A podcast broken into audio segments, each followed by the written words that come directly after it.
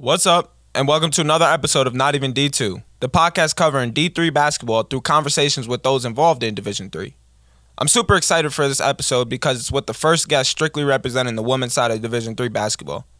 Hear from Alfred women's basketball coach Mike Moskowitz about his coaching career, the current Alfred team, and why it's so vital for his players to excel in the classroom. Super interesting conversation we had with Coach Moss, so let's get into the episode.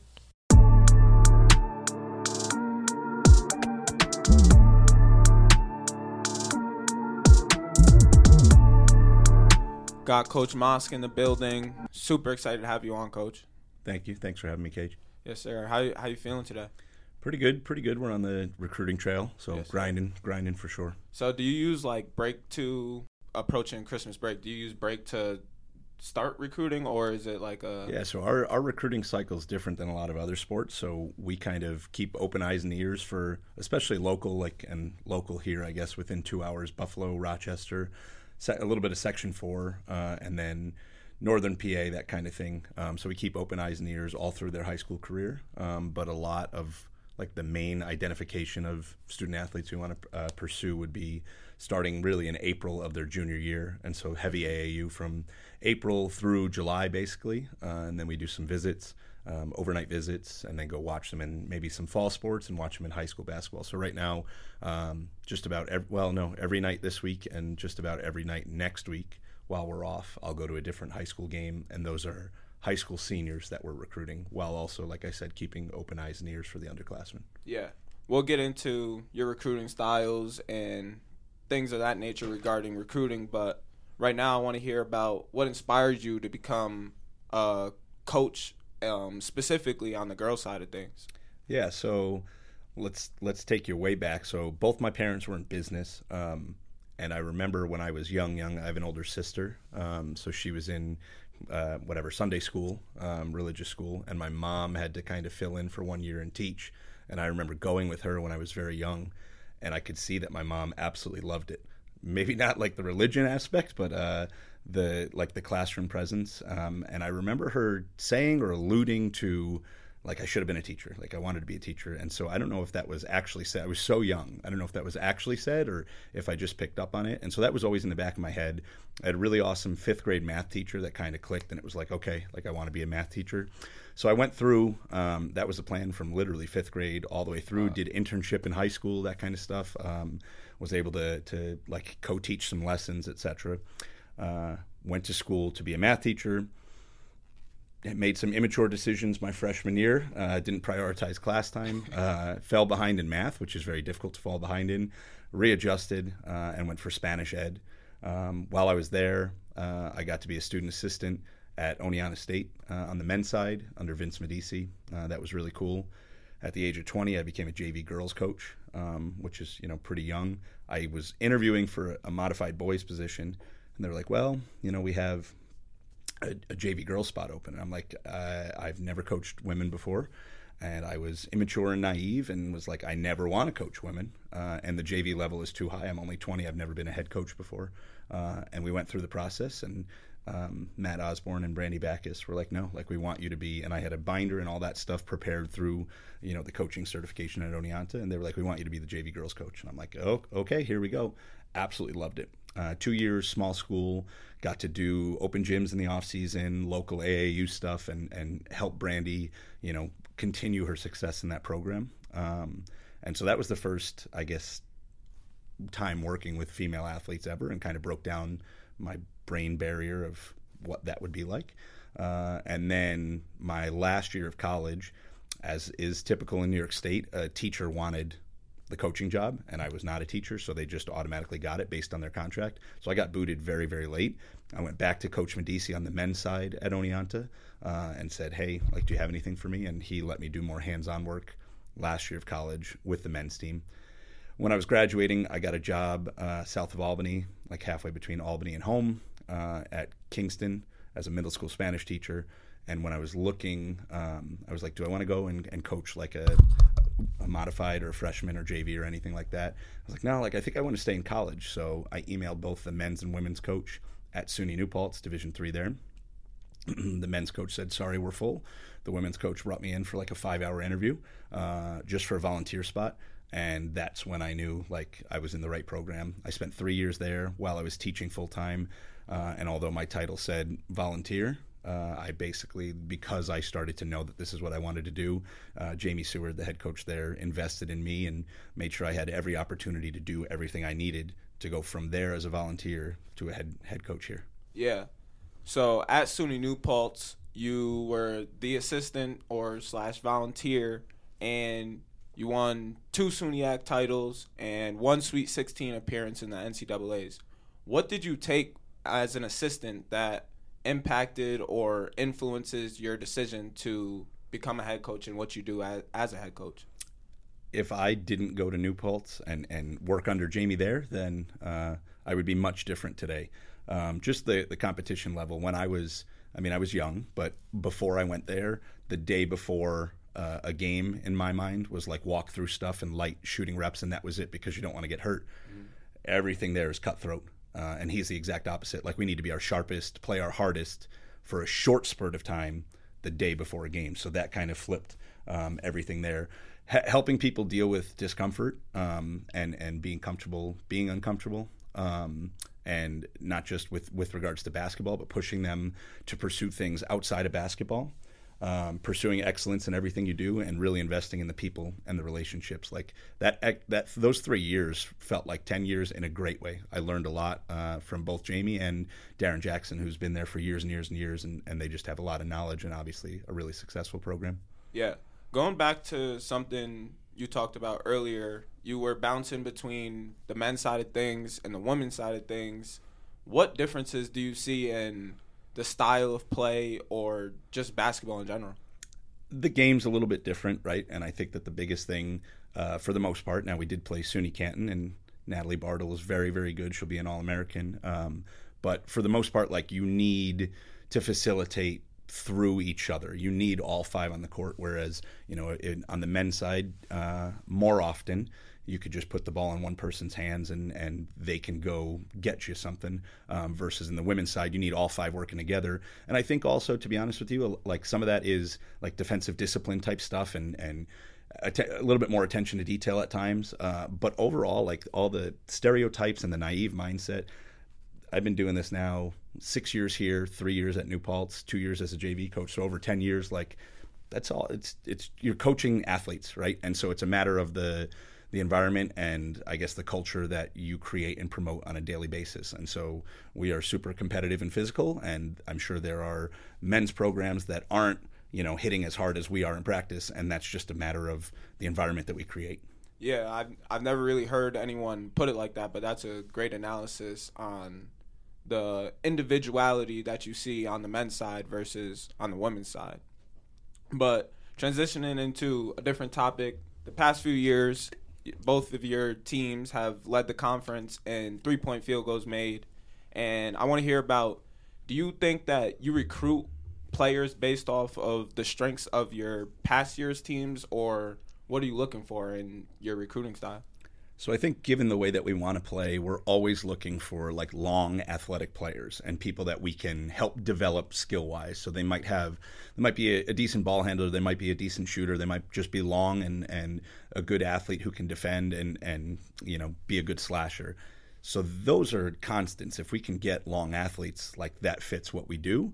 Uh, but this year actually is is different than really any other year that we've recruited for. So we inherited a little bit of a traditional roster um, where we did have some bigs, and so I was trying to play fast, to press, to switch a lot of things, etc. With the group that we inherited, uh, but we had talent in pieces that uh, that were already here and so we had to play through them a little bit.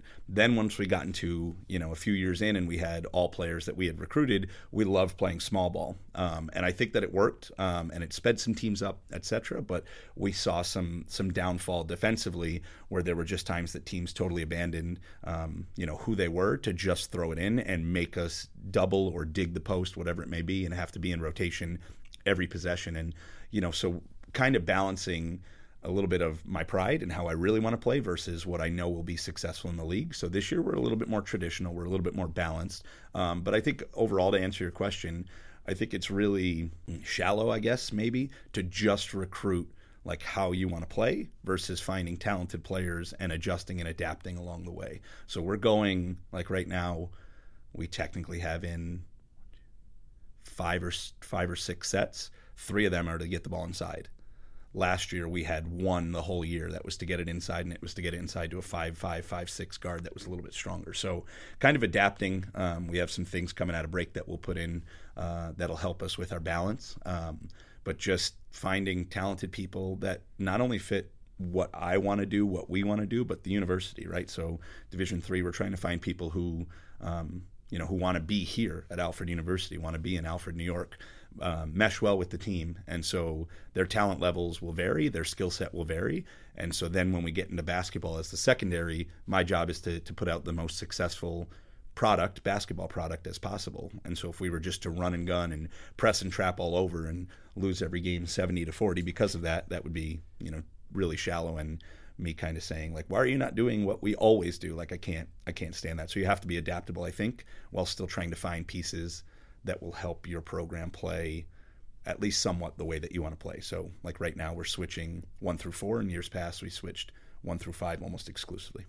Yeah um, you mentioned something about people that want to be in alfred new york and alfred isn't the end quote most luxurious end quote place to go to college.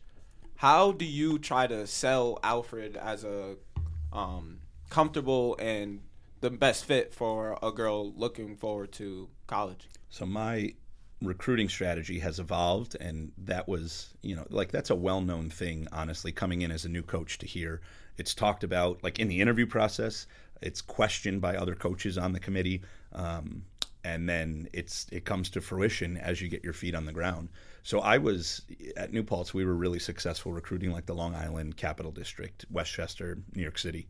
Um, coming out here, like I I had connections there, and I was like, all right, like let's let's keep rolling. But it's you know you're four and a half hours away now from all of those places, so you'll find you know players like yourself, like Jaden Chesbury, Door, um, Sam Fisher from Poughkeepsie, uh, the other two from the the capital region, generally speaking. Like you'll find those players, but you can't put all your eggs into that basket. Mm-hmm. Um, so kind of adjusting in that regard.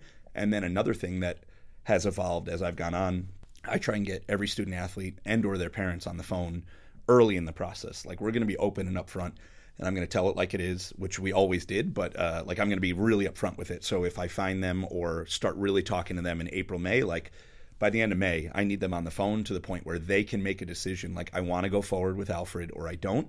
Whereas at you know at at New Paltz and a little bit at Oneonta when I helped on the front end of recruiting, like you're just trying to keep them engaged for long enough to stay in the fight. Um, and that's what we did a little bit here. And so we would finish early in my career. We finished, you know, like top three to like uh, an RPI, but it was a capital region kid, so they were probably never coming here. But you know, like oh, we finished to RPI and and Hamilton, and there's another one where it's like oh, like wow, cool, we finished top three, and it's like probably weren't really getting that kid, and, and yeah. connections built helped us in that regard, but more so like trying to find right fit, being upfront, telling it exactly like it is, getting them in touch with players, getting them here for a visit earlier. We used to not do visits during the summer because it is a ghost town, right? Yeah. We make up a lot of the a lot of the population in the town is the college students. So now it's like let's have that conversation if they're interested like yeah sure then let's get them on like an academic tour over the summer and there we have enough local players or players that stay here over the summer that somebody can talk to them usually and then set up that that overnight for early fall. Whereas when I first came, it was like, all right, like engage, engage, engage, show your face, talk to them at an AAU tournament, text, text, text, and then don't really like buckle up to get them here until you know like September, uh, you know, or late August when the kids are back. Uh, and I think that that's evolved. So being really upfront, telling it like it is, um, having them ask those questions, talking to them like, "Are you looking for something like this?" And if you're not, and it's May, and you say no, that's okay. Yeah. And and it it saves both of our time versus dragging it along, hoping, hoping, hoping. Oh, maybe they'll change their mind, and you know they don't mind the the quiet, uh, you know, or they don't mind being X number of hours from home. Like let's be as upfront as possible. And then if, if they say no and something changes later, we can always reengage. But the chances of somebody being like, ah, I'm not really sure, in let's say April or May, and changing to like, yes, that's definitely what I wanted, and I didn't think I did earlier. Like that's not very high. So kind of filtering out earlier and cutting our list earlier and then investing that time and energy into a smaller list has yielded a higher rate for us. Yeah, I respect that. Let's take a quick break. Last season, your team had a program high in conference wins at 10 wins in the Empire 8. What are the current goals for this team and trying to build off of last season? So we learned early in our tenure here that focusing on the end goal, um, our second year, we talked about like we want to make playoffs. We put so much pressure on ourselves. We were, uh, I guess, a young program in this process of rebuilding. Uh, we put so much pressure on ourselves that every uh, every game felt like do or die, and it like not in a good way. Not in like let's go out and compete as hard as we can. Just like oh my god, that basket's going to cost us postseason spot that we've been talking about nonstop. So we we year three we went back to our roots and just said like let's be better tomorrow than we were today and let's be better at the end of today than we were when we woke up uh, so that's really what we focus on i mean it, it, was awesome to make the playoffs for the first time ever in in um, in program history. That was that was really good. Um, most wins in over 25 years. That was that was awesome. Um, but focusing on the end goal is not like who we are and what we do so much as like we got to grade ourselves. We, we got to look each other in the you know in the face in the circle at the end of practice and in the locker room after the game. Like what can we improve on? But how did like what was our effort like? What was our communication life like? What was our cohesion like? All that kind of stuff. So literally and it's corny cheesy but we say it nonstop. Like you're building your house every day and you got to get better every day. Get 1% better every day and it'll add up over time. So yeah.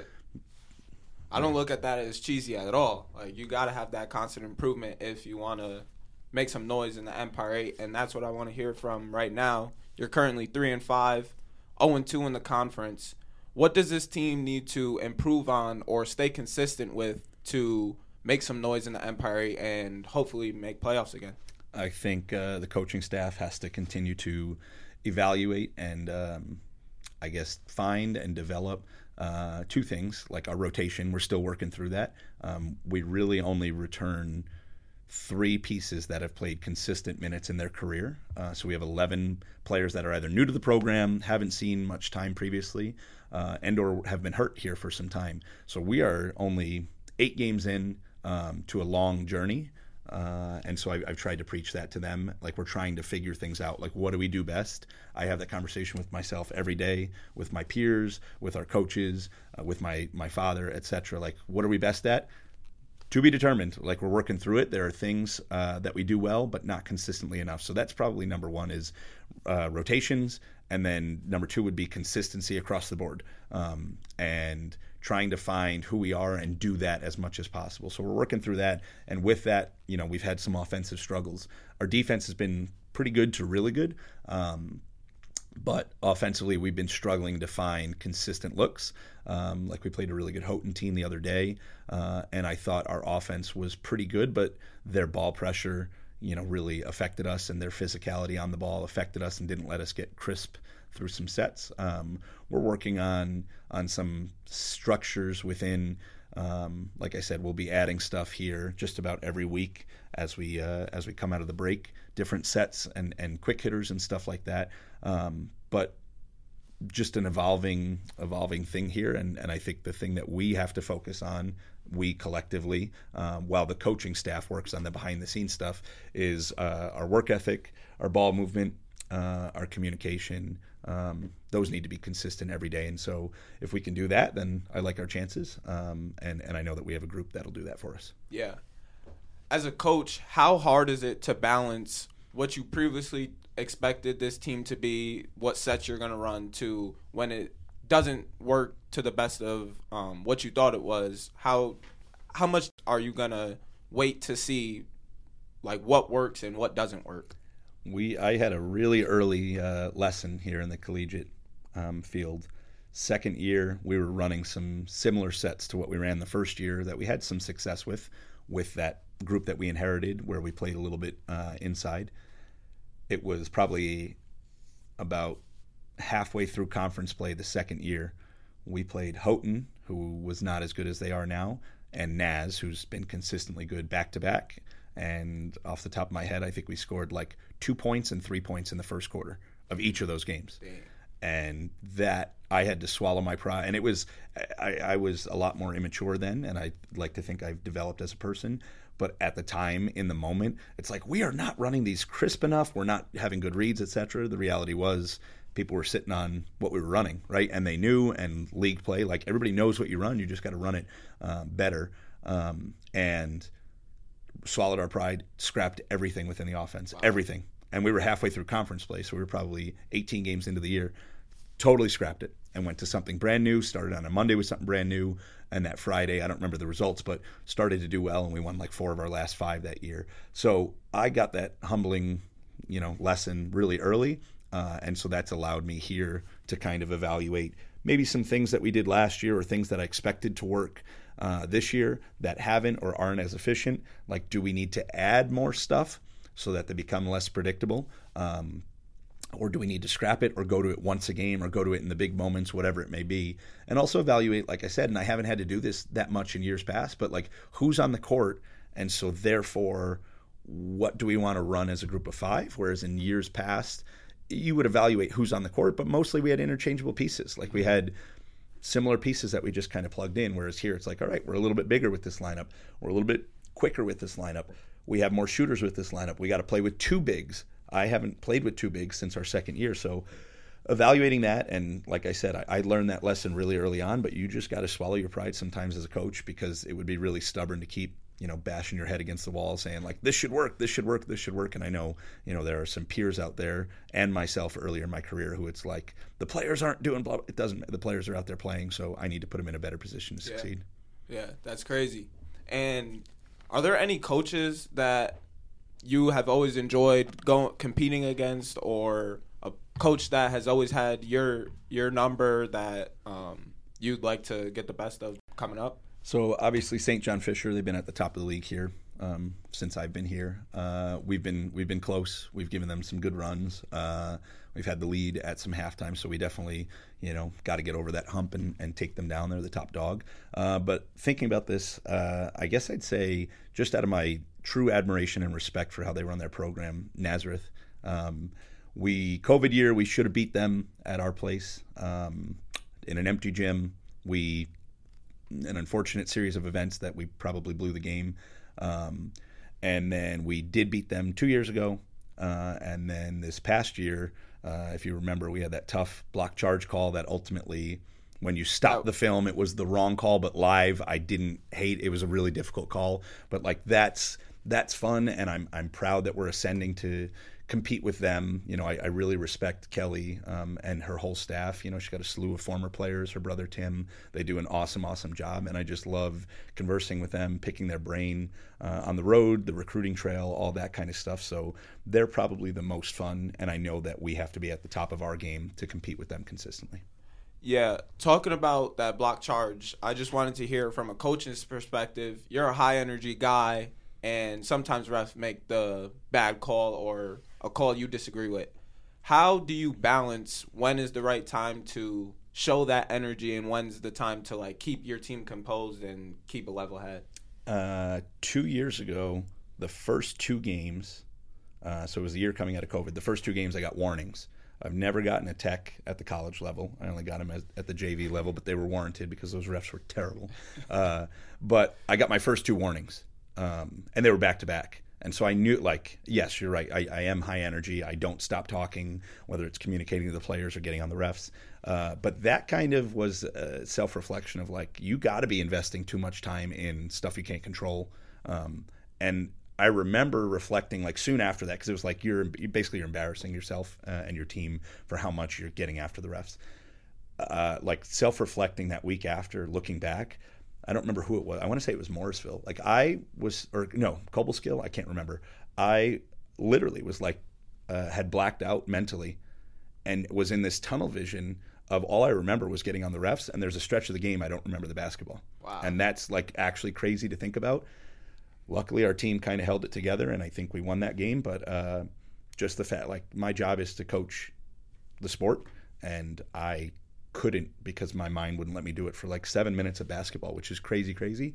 So I try and, I guess, uh, put all my energy into the players. I've definitely gotten a lot more mature on the sidelines uh, and not been as emotional as I have in previous years, especially with this team.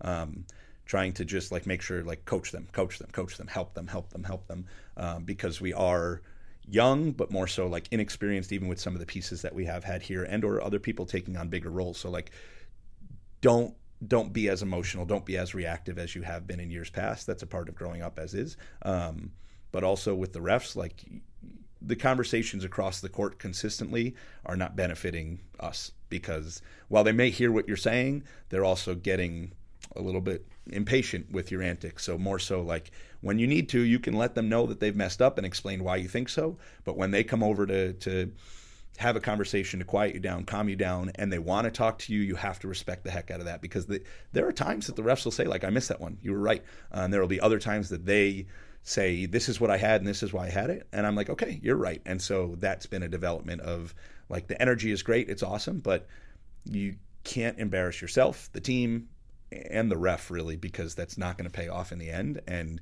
realistically speaking, we see the same people, right, because of the area that we're in, um, and they are trying that. You know, there's nobody that I think is not trying their hardest, and that's just collecting a paycheck or anything because our ref coordinator Mike Schmidt holds them to a really high standard.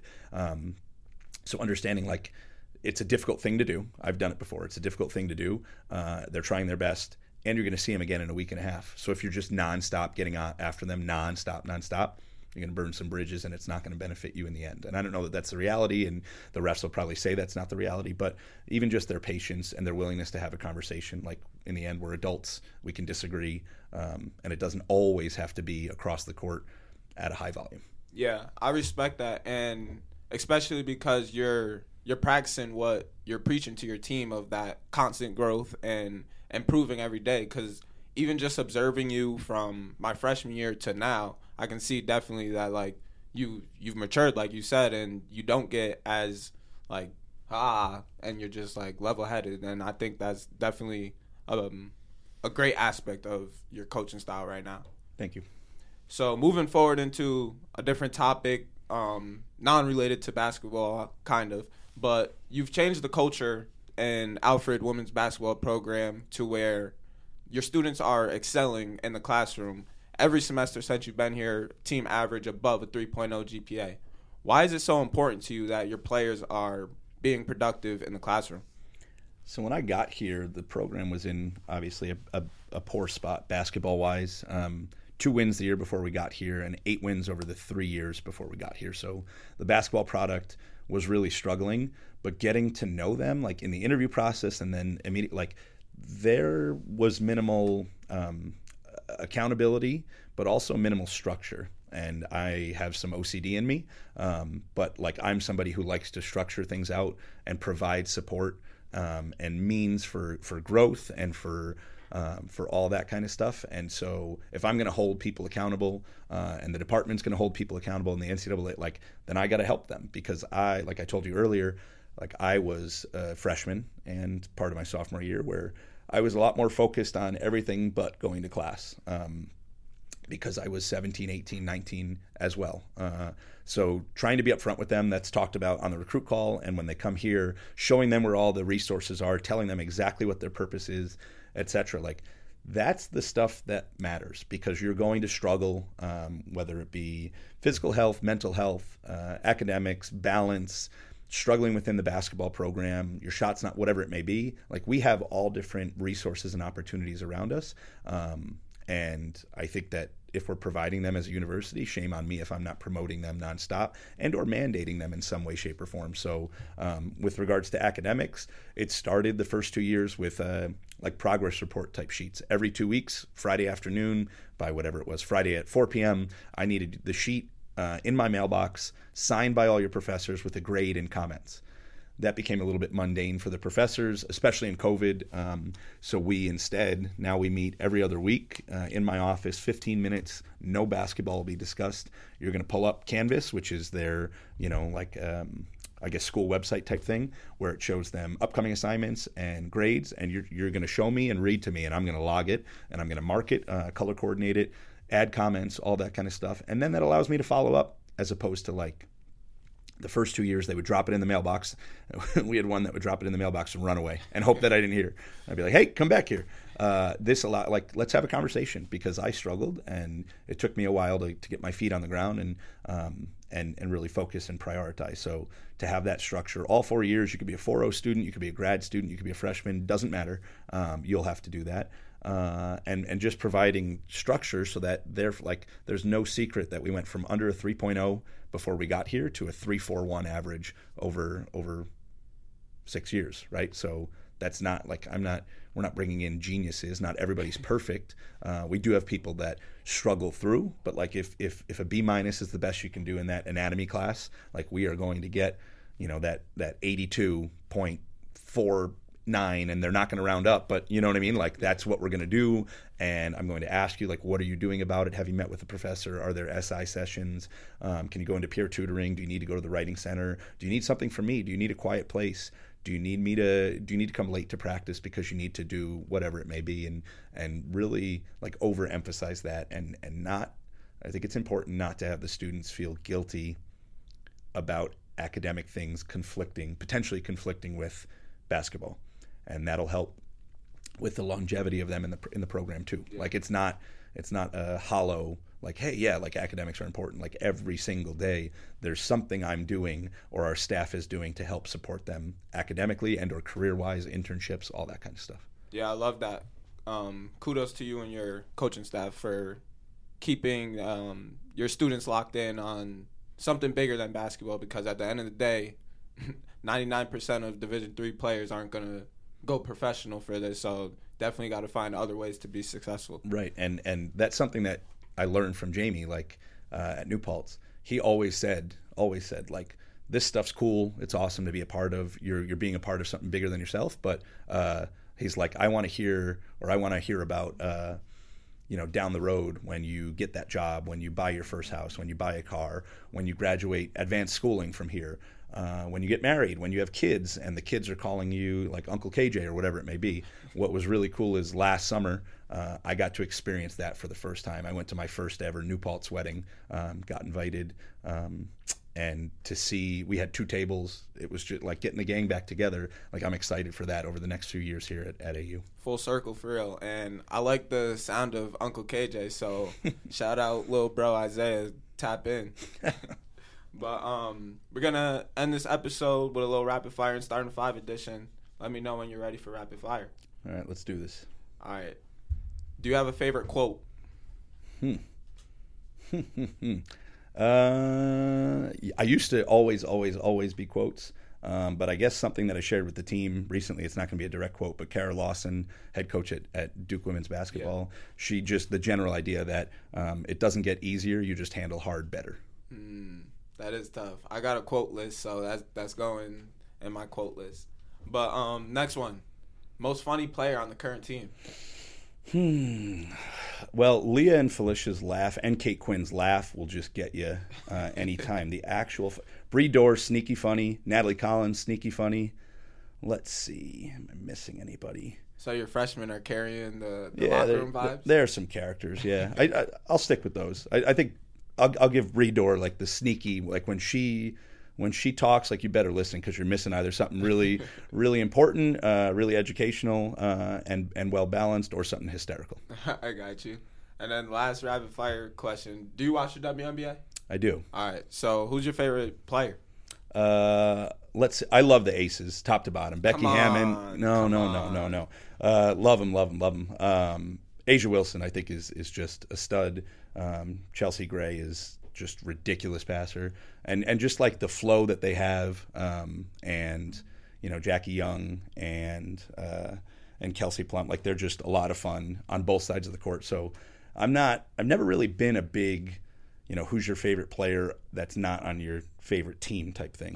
So, like, I feel like the generations today, they just kind of follow their player. Like, I'm loyal to my team, and then we'll still support them, but always loyal to the team. And as I've gotten to watch more and more the last few years, uh, just love everything top to bottom that the Aces do. I got you. I'm a Liberty fan, so we got beef now.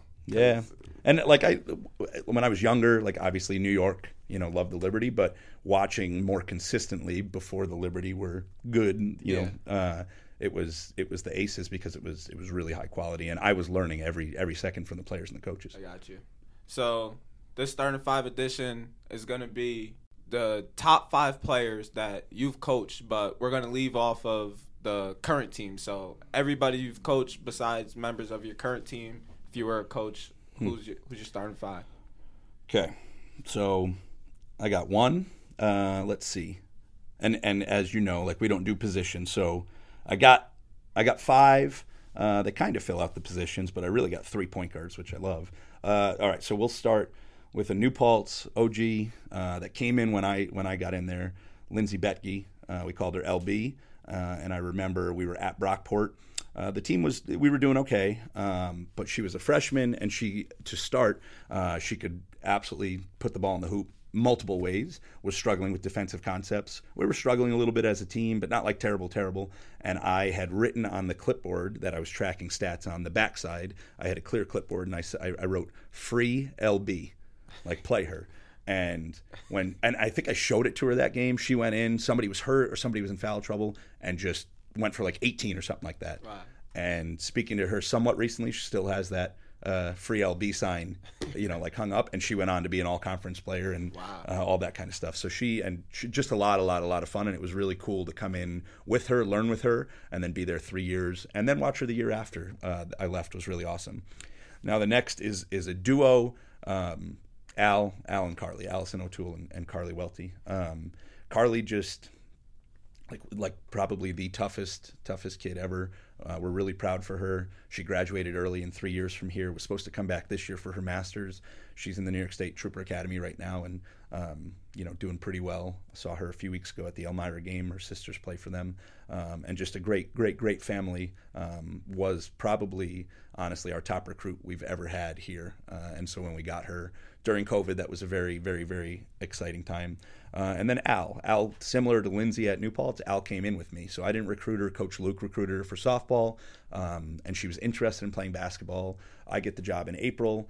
Um, Coach Rachel Durbin was here as the graduate assistant, kind of holding the program together. She said, "Here are some kids that we got to reach out to that may be interested." And I called Allison after I'd watched some tape that Coach Luke had sent me. And I'm like, Allison, like we need you. Like you have a high chance of playing here right away, but more so like it seems like you really love like the sports. I spoke to her for maybe like a half hour. I remember I was in the car, uh, and I knew I was like, this this program's in trouble because Allison and I are similar in a lot of ways, and and so just an ultimate competitor, um, an ultimate glue type piece. Um, would hold her teammates accountable. Um, had a little bit of flash in her that we had to pull back at times when she was turning it over, but really excelled. And, and she's somebody who you know, we we joked her first year, and it actually we had a conversation about how it wasn't good uh, for her performance. But we joked about like, are you going to have a, a, higher batting average or a higher three point percentage? Uh, and her three point percentage her first year was not very good. Um, but to watch her like develop into a, a, quality basketball player, a really really good leader, um, and somebody that played both sides of the floor, and then her and Carly to both be five five five six and literally guard centers every night. Yeah. Um, but then bring the ball up, but post up guards, all that kind of stuff. Like they made it a lot of fun. Um, and uh, and and two of my favorites. Let's see. We have a player called uh, called named MVP, uh, Maddie Van Pelt from New Paltz. She was a walk on. This is funny, and I'll be sure to send her this. She might not know this. Uh, she's now an assistant there. Um, she when we watched her film, I was like, nah, like she doesn't really do anything.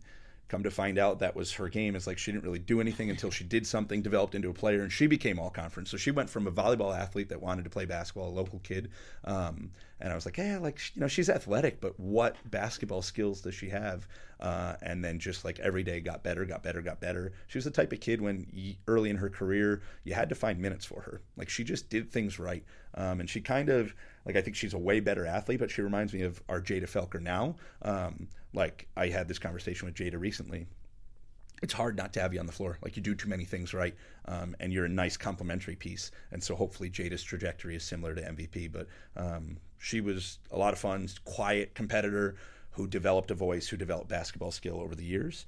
And then the last one is somebody that when I went in she uh, to New Paltz, she was a junior, so we were actually pretty close in age. Uh, but right away she had a respect like she was the the second voice of the team. We had a great leader in Goldie Harrison then, um, but the second voice of the team and the probably the best player. Uh, and right away, she had like a respect for me. Like would ask me certain things, would ask if I needed certain things as I was learning. Um, and her name is Kit Small. Um, she's from the the Albany area, um, and just like fierce, fierce, fierce competitor. Like like every day when you kept score on the scoreboard, if her team didn't win, you just don't talk to Kit. Like don't um, and would do whatever it took.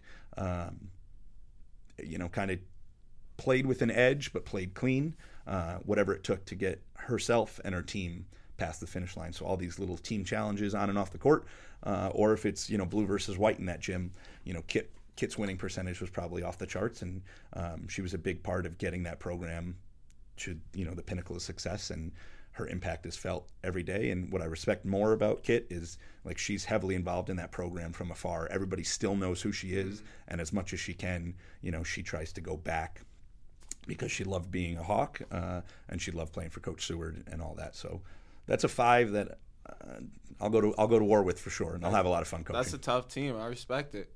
But that's going to do it for another episode of Not Even D2. We appreciate your time, coach, and good luck for the rest of the season. Thanks, KJ. Same to you. Excited for the next few months. Yes, sir.